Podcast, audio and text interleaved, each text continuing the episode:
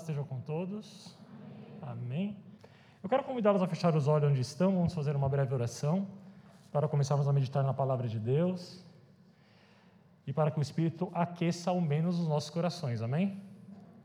Senhor Deus amado Pai, nós nos colocamos em Tua santa presença e te agradecemos porque temos convicção pela Tua palavra que o Senhor recebeste o louvor que foi entoado pelas nossas bocas. Senhor, neste momento nos prostramos diante do teu trono, em nome do seu Filho Jesus Cristo, para clamar pela tua misericórdia tua boa vontade sobre nós. Que seu Espírito Santo desça sobre a tua igreja, abrindo nossos corações e nossas mentes para podermos não somente meditar, mas entender aquilo que o Senhor quer falar aos nossos corações hoje. É isso que nós te pedimos em nome de Jesus. Amém. Amém? Amém. Vamos lá, nós estamos em uma série de provérbios. Quem aqui já tem acompanhado todos os domingos de provérbios, levanta a mão. Muito bem.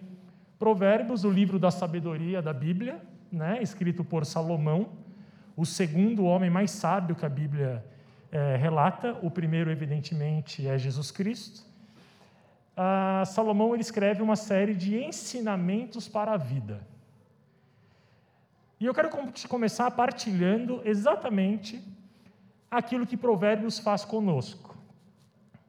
Provérbios é um livro, quando me deparei com ele para um estudo mais aprofundado, mais cuidadoso, de difícil manejo. Porque o livro de Provérbios ele traz ensinamentos muito objetivos, fazendo ficar um pouco difícil a exposição de textos de Provérbios. Então, por exemplo, obedeça a sua mãe, obedeça a teu pai. É muito objetivo. É, é isso. E ponto final. Não seja frequente na casa do teu irmão para que ele não se aborreça de você. É objetivo. Ele fala o que você deve fazer e mostra a consequência. Só que o que eu notei é que Provérbios ele tem dialogado muito mais comigo no momento da vida que eu tenho vivido do que anteriormente. Porque eu não sei se vocês sabem, eu me meti uma grande encrenca na minha vida. E é uma encrenca insolúvel. Eu envelheci. É terrível. É terrível não por estar ficando velho, é porque foi muito rápido. Muito rápido. Meses atrás, eu tinha 22 anos. Foi ontem. E não é força de expressão. Porque quando eu penso ao meu próprio respeito, eu não consigo enxergar um senhor de quase 40 anos. Alguém é assim também ou só, só eu? Porque se for só eu, já desço, já me interno. Quem mais é assim, irmãos? Por favor, me ajuda. Obrigado. É isso. Só que a vida ela é muito cruel com a gente. Ela vai te dando avisos de que você está ficando velho. Primeiro sinal: dor nas costas. A pastora estava dando a mensagem aqui, eu me sentei um pouquinho ali para dar uma alongada na coluna. Cara, eu nunca fiz isso na minha vida. Só que agora eu preciso. Os irmãos mais velhos sabem do que eu estou falando, sabe? Aquela alongadinha na coluna, sabe ou não? Você tem que dar aquele cleque para colocar no lugar, que está uma coisa errada. Talvez a experiência mais concreta que eu tive foi um pouquinho antes do início da pandemia que nós enfrentamos. Eu estava com 37 anos e eu decidi voltar para a universidade. Quando eu voltei para a universidade, eu entrei numa turma de psicologia de graduação, cheio de criança de 17 anos de idade eu falei assim: eu não vou na primeira semana de aula porque esses moleques vão me zoar. Foi isso que eu falei, irmãos, desculpa o termo. Eu falei: vai ter trote, eu vou passar vergonha. E aí eu fui na segunda semana. Eu cheguei na segunda semana e já estava rolando aula. Eu entrei na sala, eu sentei na segunda carteira do lado da parede, estrategicamente, porque eu estava meio envergonhado. E eu cutuquei a menina da frente e falei assim: Oi, tudo bem? Ela falou tudo. Eu falei assim: tem algum texto dessa matéria? Irmãos, ela tinha uns 18 anos. Chama Marcela. Ela virou para trás E ela fez assim: O senhor é novo aqui? A minha vontade era virar a cadeira dela. Falou, o senhor é novo aqui? Eu falei assim, sou. Daí ela falou assim: ó, oh, é assim. O professor, desse jeito, o professor, ele deu já a ementa da aula, tá bom? Eu assim, tá. Daí ela falou assim: está em PDF. Eu falei, tá bom. O senhor sabe o que é PDF? Irmãos, eu estou em cima de um púlpito de uma igreja, eu tenho temor a Deus, e eu prometo que foi desse jeito. E eu falei assim: sei. Daí ela falou assim: o senhor tem um WhatsApp? Aí eu falei: já, ela está brincando comigo. Eu fiquei olhando e falei: não, essa menina é brincalhona. Só que eu me deparei que, na verdade, a minha idade já era muito diferente da dela. Existem duas formas de nós aprendermos na vida. A primeira é através das nossas próprias experiências, não é verdade? E é mais ou menos o que estou experimentando hoje. Quando eu falo com os meus filhos, eu vejo os meus pais falando comigo. É a mesma coisa. E a outra forma não é aprendendo necessariamente com o erro dos outros, mas é conhecendo as Santas Escrituras. Essa é a forma mais fácil de aprender. Esse é o recurso mais simples para se obter sabedoria. E se há algo que tem marcado a minha vida, nesses 39 anos, é que além de eu estar me sentindo um pouco mais velho, de verdade, fisicamente mais velho, talvez não tão mentalmente, é que a compreensão da, da finitude da vida ela se torna mais presente para mim. Ou seja, a consciência de que o meu tempo na Terra é limitado se torna mais consciente. Não de uma forma mórbida, mas de uma forma até prazerosa. Porque quando você sabe que uma coisa boa ela termina, você busca aproveitá-la da melhor forma, não é verdade? Eu busco agora ter tempo de qualidade com os meus filhos, tempo de qualidade com os meus pais, tempo de qualidade na igreja, porque eu sei que tudo passa e passa muito rápido. Eu quero convidar os irmãos a abrirem Provérbios, capítulo 27, e nós vamos nessa linha conduzir a nossa meditação.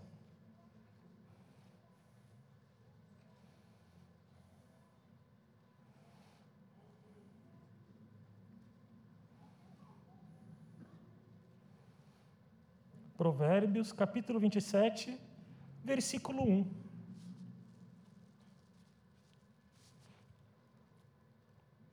E eu espero em nome de Jesus que esse seja um grande ensinamento para as nossas vidas, amém?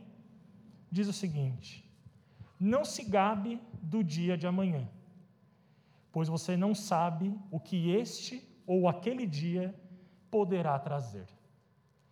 É evidente que Provérbios, ele se mostra como um texto limitado a nós pela própria escritura. Claro, é um número limitado de capítulos e versículos.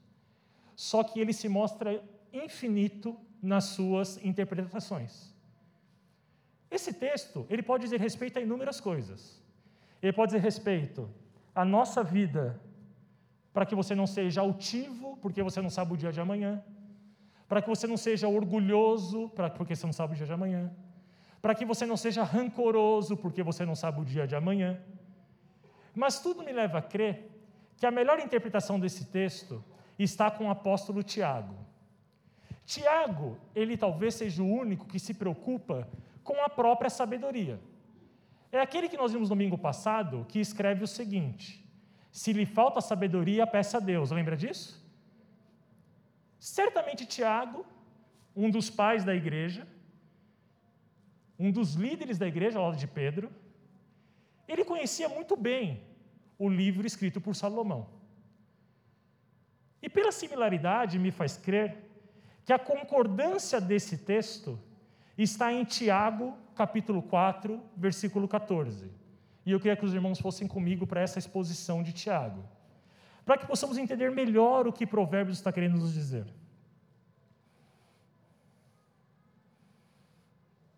Tiago 4, versículo 14. Diz o seguinte: Vocês nem sabem o que acontecerá amanhã que é a sua vida? Vocês são como a neblina que aparece por um pouco de tempo e depois se dissipa. Em vez disso, deveria dizer: Se o Senhor quiser, viveremos e faremos isso ou aquilo. Meus queridos, nós não temos ideia o que nos reserva o dia de amanhã. Certamente ninguém aqui estava preparado para 2020. Ninguém. Ninguém em 2020, no início de 2020, comemorando o ano novo da virada, imaginaria que estaríamos hoje aqui reunidos, com máscaras, após sermos sobreviventes de uma grande pandemia. Esse talvez seja o exemplo mais concreto e próximo a nós de que nós não temos ideia daquilo que nos espera no dia de amanhã. Mas, como filhos de Deus e revelados pelo Espírito Santo de Deus, nós temos uma certeza: não importa o que virá, nós poderemos sempre contar com a ajuda e o auxílio do nosso Senhor. De fato, os dias podem ser maus, mas Deus continua sendo bom. De fato, poderão vir muitas provações e dificuldades, mas o nosso Deus continua sendo Deus da provisão. O nosso Deus não muda, e suas promessas são inegociáveis. A morte é uma certeza em nossas vidas, e é importante nós falarmos sobre a morte, porque nós não podemos viver neste mundo e nesse tempo como se fôssemos eternos, ou melhor, como se o tempo nessa terra fosse um tempo que não acaba. É necessário entendermos que se há finitude, há também um propósito. A grande crítica que temos acerca dos jovens e adolescentes é que eles vivem de forma irresponsável. Mas é interessante notarmos também que o crente que vive com os olhos somente nos céus é tão irresponsável como o crente que vive com os olhos somente na terra. Por um motivo muito simples, meus irmãos. A eternidade, ela não vai começar para mim e para você. A eternidade já começou. Quando o Senhor Jesus nos alcança e o Espírito Santo revela a nós a verdade do Evangelho, nós temos as portas da eternidade abertas para nós. A vida pós-morte é uma verdade para mim e para você, conquistada por Cristo Jesus na ressurreição. Existe talvez uma grande fábula ou um imaginário de que no céu, por não haver mais dor, não haver mais sofrimento, por não haver mais a limitação do pecado sobre nossas mentes, e por haver a glorificação do nosso corpo, nós seremos pessoas diferentes. Em essência. Isso não é verdade. O Senhor te criou, o Senhor te projetou, o Senhor lhe deu vida, e a vida que Ele nos deu é uma vida eterna. No céu, os irmãos que partiram antes de nós estarão nos esperando lá e se lembrarão de nós. E nós que partimos antes, nos lembraremos daqueles que entrarão depois. É uma grande bobagem como cristãos acharmos que a nossa vida se resume à eternidade no céu.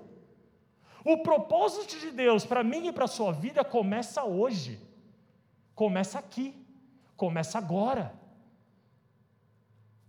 Começa no século 21, 2022 no final, em nome de Jesus, de uma pandemia mundial. Na América Latina, no Brasil, em Ferraz de Vasconcelos, na sua escola, na sua empresa, na sua casa. A eternidade já começou. De fato, não sabemos o que espera o dia de amanhã. Só com uma certeza que nós temos, e que nós temos um tempo limitado na terra. Amém?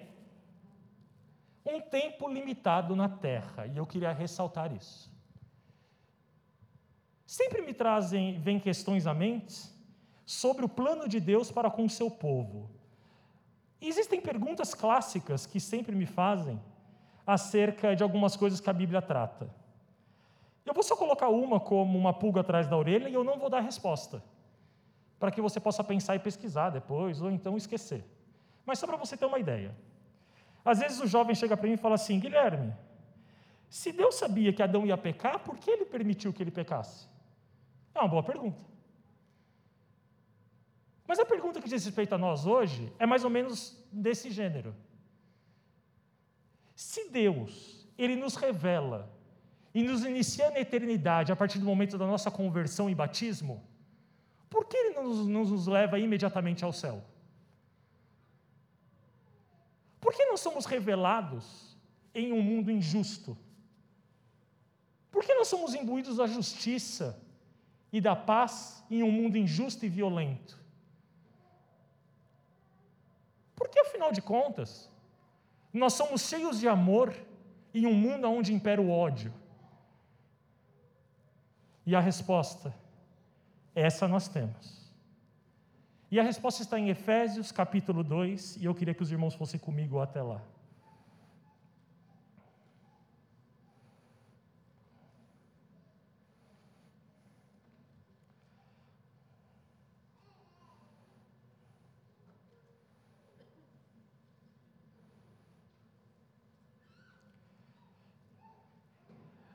Efésios capítulo 2, versículo 10, diz o seguinte: Porque somos criação de Deus, realizada em Cristo Jesus, para fazermos boas obras. Para mim, esse é o primeiro ponto da nossa explanação de hoje.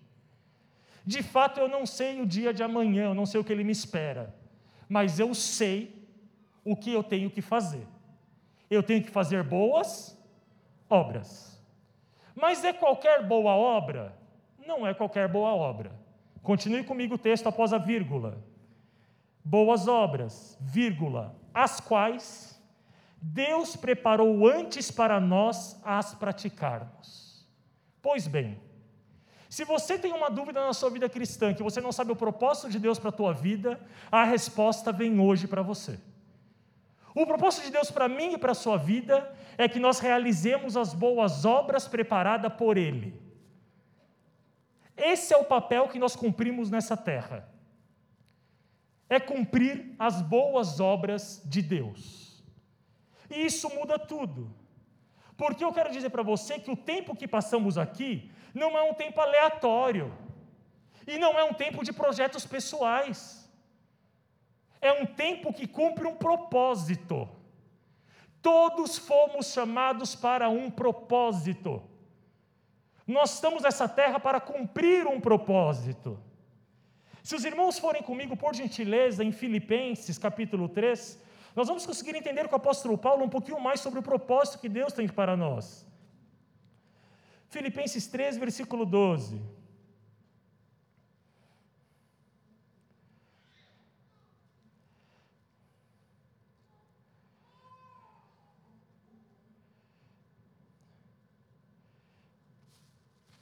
Diz o seguinte: não que eu já tenha obtido tudo isso, ou tenha sido aperfeiçoado, mas prossigo para alcançá-lo, pois para isso também fui alcançado por Cristo Jesus. Vamos fazer uma pausa. O apóstolo Paulo está falando aqui que ele foi alcançado por um motivo por Cristo Jesus, amém? Por um motivo. E ele está caminhando para esse alvo. Nós também fomos alcançados por Cristo Jesus. E nós também estamos caminhando para um alvo, só que há um problema. Tem aquele livro Alice no País das Maravilhas, todo mundo conhece, né? Que tem uma frase muito famosa, que fala assim: se você não sabe para onde você vai, qualquer caminho serve. Se você não sabe para onde você está indo, qualquer caminho serve. Isso não diz respeito à palavra de Deus. A palavra de Deus ela é clara, objetiva e inerrante. Há um propósito. E de que propósito o apóstolo Paulo está falando aqui? Vamos subir um pouquinho? Para o versículo 10, diz o seguinte: Quero conhecer Cristo, o poder da Sua ressurreição e a participação em seu sofrimento, tornando-me como Ele em Sua morte. Meus queridos irmãos, o propósito de Deus para a minha e para a sua vida é sermos como Cristo Jesus é sermos como Cristo Jesus. É necessário entendermos que nós não somos frutos de um acidente, nós não somos frutos de uma coincidência geográfica, nós não somos frutos do acaso. Em Isaías, capítulo 44, o profeta vai dizer que Deus o conhecia desde o ventre da tua mãe. O Senhor nos concebeu, o Senhor nos projetou, e o Senhor nos fez para um propósito. É importante entendermos isso. Vivemos em um tempo onde o mundo está desesperado atrás de um propósito. Os coaches ganham milhões vendendo fórmulas mágicas para alcançar um propósito de vida. Você acorda às 5 horas da manhã, toma um banho gelado, dá um urro na janela do seu quarto, assiste 15 horas de palestra motivacional e aí você vai ter um propósito de vida, e vai mesmo, só que durante duas semanas. Porque, como tudo que o homem faz, é vazio e perecível.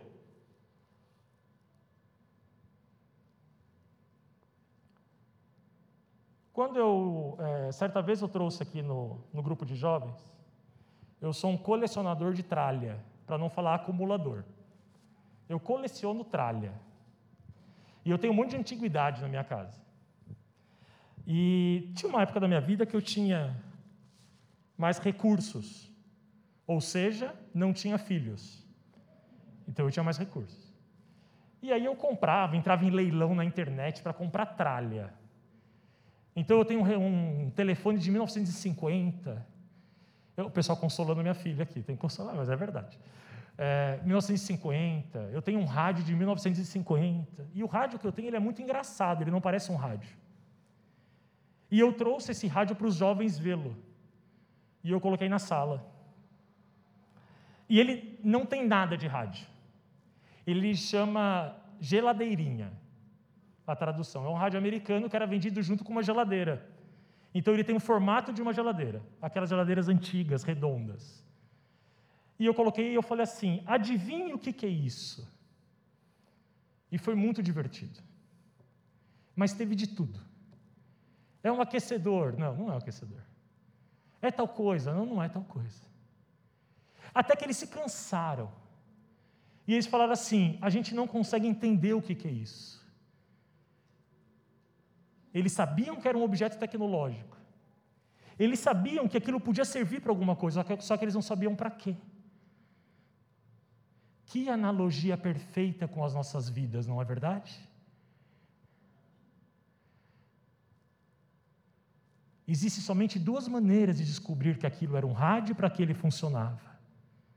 A primeira era ler o manual de instruções, que lá fala como ele funciona e qual o melhor uso que tem para ele. A segunda forma era conversar diretamente com o criador daquele rádio. Estou falando de um objeto bobo. Meus irmãos, você que vem aqui em busca de propósito para a sua vida. Ou você que tem sentido um vazio de alma, eu tenho uma novidade para você. E uma novidade de vida. O manual da sua vida está disponível aqui. E o Criador, ele é acessível a você. Você é primazia da criação. Você foi escolhido por Deus. Você é filho amado do seu coração. E para que possamos ouvir isso, vindo da própria palavra de Deus, eu quero convidar os irmãos, por favor, em abrirem Romanos capítulo 8.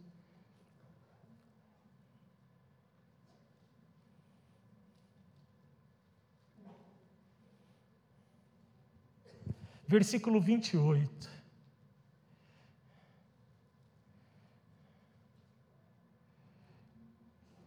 aonde diz o seguinte: Sabemos que Deus age em todas as coisas para o bem daqueles que o amam. Todo mundo conhece esse versículo, não conhece? Todo mundo conhece. Só que a segunda parte é tão profunda. Acompanhe comigo. Dos que foram chamados de acordo com o seu propósito.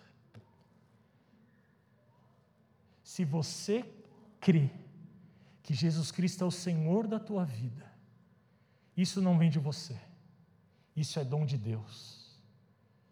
E se Deus ofereceu esse dom para você, é porque existe um propósito na sua vida para esse tempo que você está na terra. Mas o que eu devo fazer, afinal de contas? Eu entendi tudo isso. Mas como eu posso ser como Jesus? Quem era Jesus? Como ele agia? Existe uma primeira lição importante. A primeira lição importante é que para que você possa conhecer, imitar alguém, perdão, é necessário conhecê-lo, certo ou errado? Às vezes eu vejo crianças muito parecidas com seus pais, de tanto que andam com eles, e acabam imitando os pais. Meus irmãos, como crentes, o propósito da nossa vida é ser como Jesus Cristo. Só que é necessário antes conhecê-lo profundamente. Não conhecê-lo de ouvir falar, mas conhecê-lo de andar com ele. Você sabe como Jesus Cristo fala com o necessitado? Você sabe como, Jesus Cristo consola o abatido? Você sabe como Jesus Cristo trata os excluídos?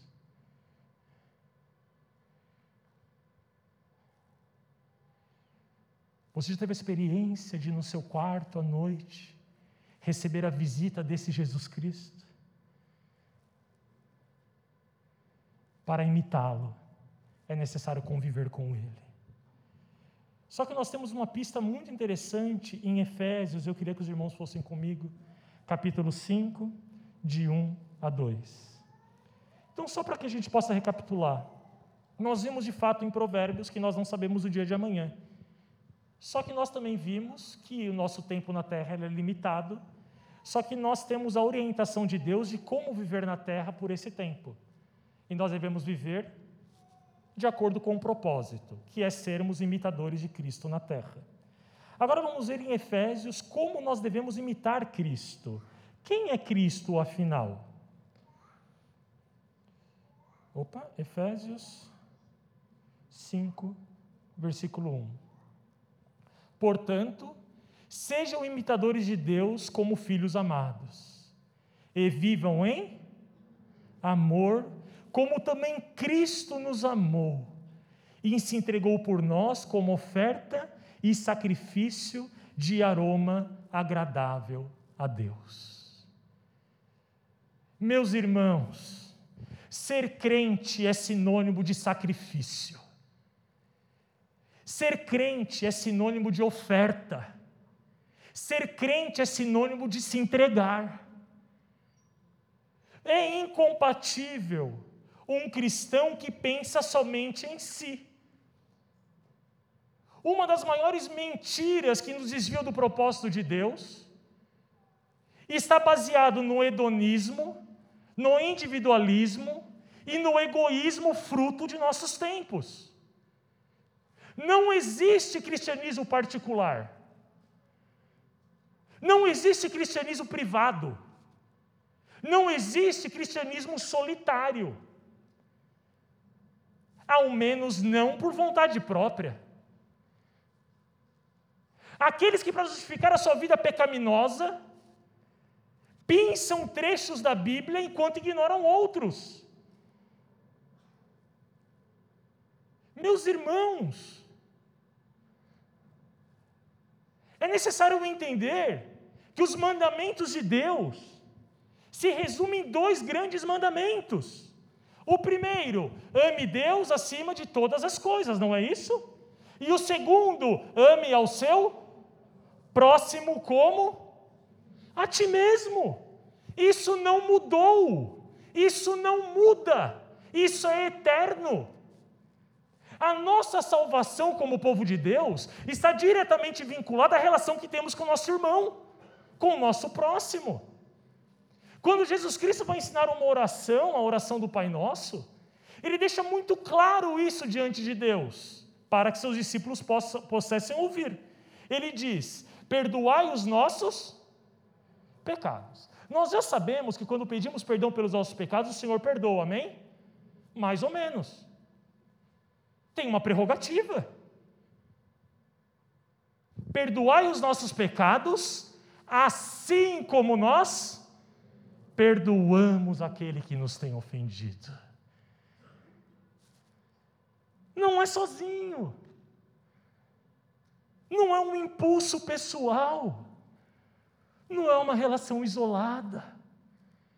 Jesus Cristo ele tinha o nome de Deus conosco. Não é possível buscarmos sermos como Deus, como Jesus, e não estarmos com o próximo. A igreja não é um evento social. A igreja é compartilhar de vida. Os nossos filhos não estão aqui, aqui não, ali naquele prédio, somente para deixar você em paz ouvindo o culto. Eles estão compartilhando suas vidas.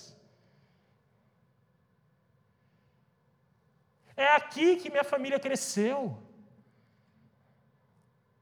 É aqui que eu me casei. Foi aqui que eu chorei com os meus irmãos. Foi aqui que eu fui consolado. Ai, Guilherme, mas a igreja para mim é tão difícil. Eu sinto que tem tanta falsidade ou oh, alecrim dourado. Deixa eu falar uma coisa para você. Eu vou te fazer uma bela analogia, posso? Uma vez uma garota chegou para mim e falou assim: Guilherme, eu não consigo conviver com quem está em pecado. Eu falei: Oh, Senhor, que santidade. Preste atenção. Essa analogia é muito boa. É uma história que não está na Bíblia e é uma história que não é da Bíblia e não é verdadeira, tá bom? Beleza? Não vai pensar isso daí e falar que eu estou falando heresia de púlpito. Eu estou avisando que isso não está na Bíblia. Mas Noé estava na arca e, cara, era um lugar complicadíssimo. Cara, imagina o tanto de bicho fazendo coisa de bicho. Pô, cara, por mais que você goste de pet, não funciona. Era macaco endemoniado. Era cara onça querendo comer um macaco. Era cocô de bicho. E a mulher de Noé falando: Você não vai levar o lixo para fora? Ele fala: Filha, mas está chovendo. Ela fala: Mas isso aqui está impossível. E aí um dia Noé se rebelou e falou assim: Quer saber? Eu vou embora dessa arca. Abriu a porta e saiu. Aí ele viu que lá fora estava muito pior do que lá dentro, ele voltou quietinho. A igreja é a arca. Nós temos nossos problemas, não temos? Só que a vida cristã é uma vida compartilhada com os problemas. Ser imitadores de Cristo é estar próximo. Ser imitadores de Cristo é estar com os que precisam. Eu quero seguir com os irmãos, por gentileza, para Filipenses, e eu creio ser o último texto da noite para que possamos encerrar, capítulo 2, versículo 4. Esse texto, para mim, ele esclarece muito o que é ser o imitador de Cristo. Ele diz o seguinte: Cada um cuide da sua própria vida. É isso que está escrito? Não, lê aí então, irmão, vamos lá. Não é isso na sua Bíblia? Não? Não está escrito assim? Cada um cuida da sua própria vida? Claro que não. Porque isso não é cristianismo. Está escrito: cada um cuide não somente dos seus próprios interesses, mas também dos interesses dos outros. Seja a atitude de vocês a mesma de quem? de Cristo Jesus, que, embora sendo Deus, não considerou que o ser igual a Deus era algo que devia pegar-se, mas esvaziou-se a si mesmo, vindo a ser servo, tornando-se semelhante aos homens e sendo encontrado em forma humana. Humilhou-se a si mesmo e foi obediente até a morte e morte de cruz. Você quer ser cristão? Seja como Cristo. Existe um livro onde eu li um trecho dele, porque eu recebo amostra grátis de livro no, no meu livro digital. E eu li um trecho porque o título era muito instigante. Você já deve ter visto em algum lugar. Se chamava Como Fazer Amigos e Influenciar Pessoas. Pô, achei ousado o título. Ousado. E eu achei meio assim, né, cara? O cara pensa em fazer amigo e ao mesmo tempo influenciar pessoas. Achei meio desonesto também, mas tudo bem. Eu não li o texto inteiro, o livro inteiro. Mas a parte que eu li, o rapaz, ele tinha uma técnica fantástica. Ele viu uma pessoa que ele queria se aproximar dela. E o que, que ele fazia? Ele tinha uma pergunta-chave. A pergunta-chave, sabe qual que era? Você vai ter que comprar o livro. Mentira, eu vou contar. Era qual o seu signo? Oxe, qual o seu signo? Ele ia cair do cavalo comigo, eu ia ficar, meu signo? Não sei, meu signo é. Enfim. Mas quando a pessoa respondia para ele, ah, meu signo é. E eu sei qual é meu signo, tá, irmãos? É, eu sei. É Capricórnio. Aí fala assim: Ah, Capricórnio, você é de janeiro? Sou, sou de janeiro, de 4 de janeiro. Fala: Caramba, eu sou, sei lá, é, Gêmeos, Libras. Libras tem, né? A Libra! Vocês dão risada, que eu sou filho de crente, eu não manjo disso daí. Libra! Libra, né? Eu sou, sei lá, cara. Eu lembro dos Cavaleiros dos Zodíacos para tentar lembrar. E ele, o que, que ele fazia? Terminava o assunto, ele ia para a casa dele, ele tinha um caderno, onde ele anotava o nome da pessoa e a data do aniversário. E ele, por vezes, era a única pessoa fora da família que se lembrava de mandar uma mensagem. Meus queridos, os filhos das trevas são mais astutos que os filhos da luz. Se com interesses escusos, os filhos das trevas conseguem se interessar pela vida do próximo. Nós que temos interesses justos de partilhar a vida dos irmãos e caminhar lado a lado, ignoramos isso. E eu não digo somente na igreja. Eu falo exatamente daquela pessoa que cruza o seu caminho em franco sofrimento e que você tem a resposta para que ela tenha vida. E às vezes nos calamos. O propósito de Deus é trazer vida para esse mundo, não foi o que Cristo fez? Isso é ser imitador de Cristo. Meus queridos, ser imitador de Cristo é ofertar. É ofertar. Deixa o ensinar a pescar para políticas de Estado e de empresas. A Bíblia mostra que deve multiplicar o pão e alimentar os famintos. Esse é o povo de Deus. É isso que nós fazemos. Isso transforma vidas. Porque é isso que Cristo fez. Não há problematização diante disso. Último exemplo, por causa do nosso horário, eu estava em Poá certa vez e eu fui no Hamburgão. Conhece a pizzaria Hamburgão em frente ao McDonald's? Quem conhece, levanta a mão. Obrigado. É isso aí, eu estava lá, comendo uma pizza. De mussarela, inclusive. Um frio, um frio. Igual a gente está vivendo agora aqui, uma coisa horrorosa. Não sei se você percebeu, eu não gosto de frio. E eu saí do hamburgão, cara, e eu estava crente. Você tem fase que você está muito crente? Ou tem fase que eu estou muito crente, cara, muito crente. Tem fase que se eu vejo uma enchente, eu mando abrir, ela abre. De tão crente que eu tô, é coisa absurda. E eu estava nesses dias. E eu saí do hamburgão e vi um rapaz, ele me abordou, e eu falei para ele assim, me adiantei. Eu falei assim, cara, eu não tenho um centavo. Não tenho nada. Mas o que eu lhe dou. Mentira, eu não falei isso, mas deveria. Mas eu falei, não tenho nada, estou zero, estou liso. Ele falou assim: não, nem ia te pedir dinheiro. Eu queria saber se você tem uma blusa para me dar. Cara, aquilo me tocou tão profundamente. E eu falei: não tem. Eu falei: ó, oh, mas o meu nome é Guilherme. Eu falei: como você chama? Ele falou: me chamo Jonas. E eu falei assim: eu vou chegar em casa hoje, eu vou colocar uma blusa no meu porta-mala. E a próxima vez que você me ver, esse é meu carro. Você me chama pelo nome, sua blusa vai estar reservada no meu carro. Nós terminamos a conversa, e eu me lembro pouco da conversa que nós tivemos, mas eu me lembro que eu terminei falando, é, pedindo para que Deus o abençoasse. Eu falei que Deus te abençoe, que Deus te acompanhe. E acabou a história.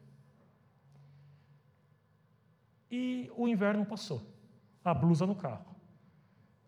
Eu estava numa farmácia, depois de muito tempo, eis que uma pessoa me chama pelo nome. Adivinha quem era? O Jonas. Eu falei, caramba, o cara quer uma blusa mesmo, né? Porque no calor, cara, de novo. E ele falou assim, Guilherme, eu falei assim, eu tenho esse problema, né? Às vezes os irmãos, então irmãos, por favor, não leva, eu fico assim, tudo bem? Ele falou, você não lembra de mim? Eu falei, não, não lembro.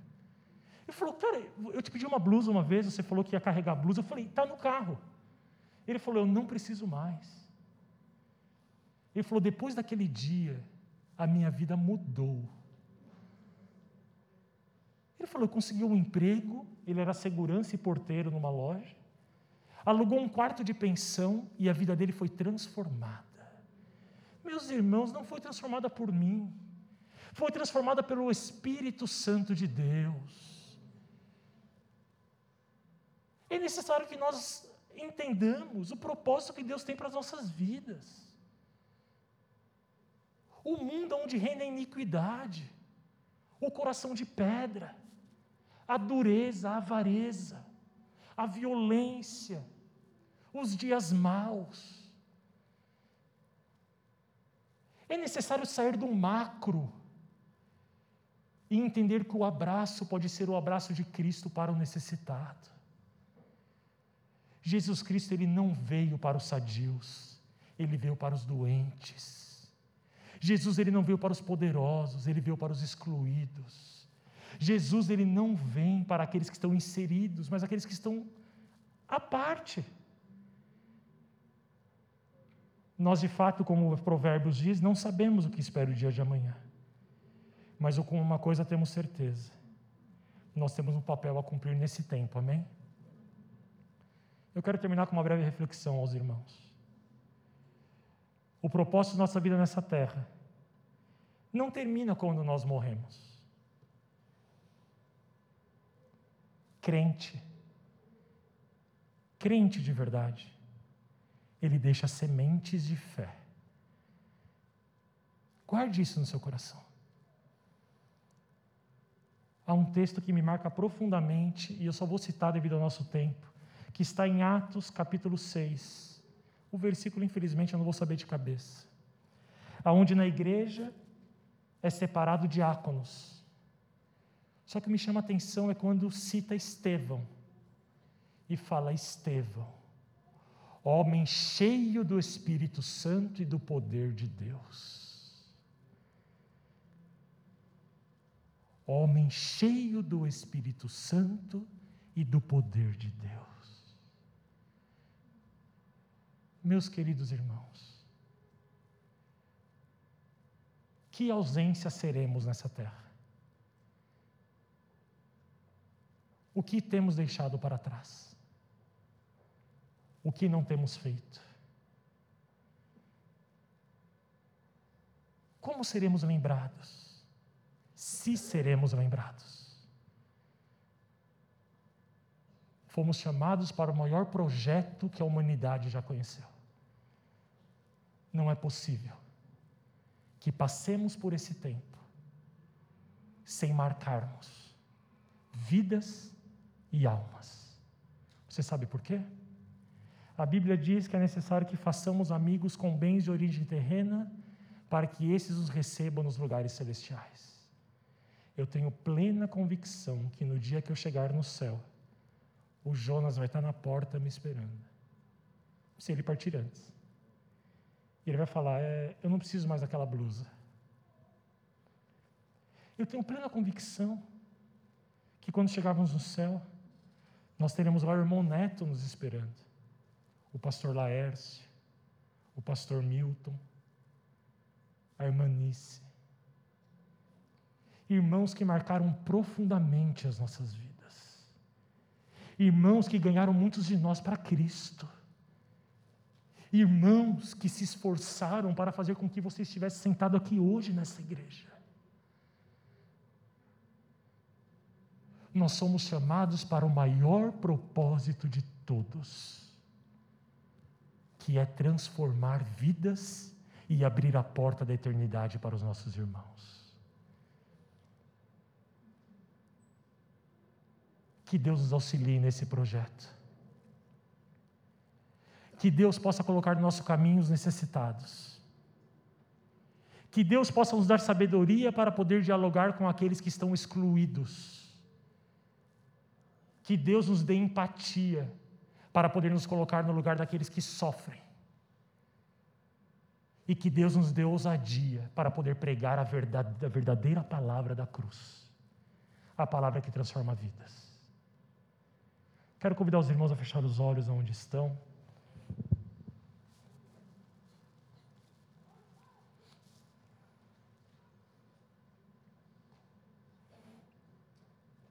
E costumeiramente nós costumamos, encerramos o culto fazendo uma oração sobre as nossas próprias vidas. E eu queria mudar um pouquinho isso hoje. Eu acho que hoje nós podemos, como filhos de Deus, ofertar a nossa vida ao propósito que Ele tem, não é verdade? Se existe algo que é real para mim, e eu creio que para os nossos irmãos, é que a oração, ela tem o poder de trazer à existência as coisas pela fé. Aquilo que não é, passa a ser aquele que não existe venha a existir, pela fé. Nesta noite, eu gostaria de trazer a existência. Eu gostaria de levantar um clamor de oferta de nossas vidas e a convocação de pessoas que precisam conhecer a verdade do Evangelho.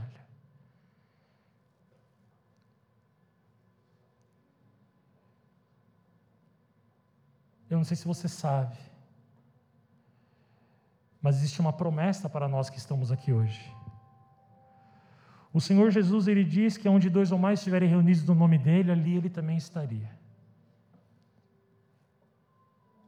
E diz também que existe uma outra prerrogativa de que as coisas que fossem ligadas na terra também seriam ligadas no céu. A Bíblia também diz e nos dá argumentos. Diz que tudo que pedíssemos em teu nome, se fosse de acordo com teu propósito, ele faria. A palavra de Deus diz que o propósito de Deus para as nossas vidas é sermos como Cristo Jesus, levarmos amor, perdão e vida ao próximo. De acordo com a própria palavra de Deus, nessa noite, com os olhos fechados, eu quero orar com os irmãos, dizendo: Senhor Deus, em nome do Seu Filho Jesus Cristo, e pela força do Teu Espírito Santo que abriu o nosso entendimento e nos revelou as Santas Escrituras, nós convocamos as almas sedentas a cruzarem o nosso caminho. Em nome de Jesus Cristo, que o Senhor nos revista de autoridade vinda dos céus e de ousadia, e que pessoas, almas preciosas, sedentas de uma nova vida, buscando um propósito, cruzem o nosso caminho nessa semana em nome de Jesus. Nós ofertamos a nossa vida, Senhor. Nós não andaremos mais pelo mundo à deriva, nós andaremos pelo mundo cumprindo a nossa missão. Senhor, cumpriremos o papel de povoar os céus.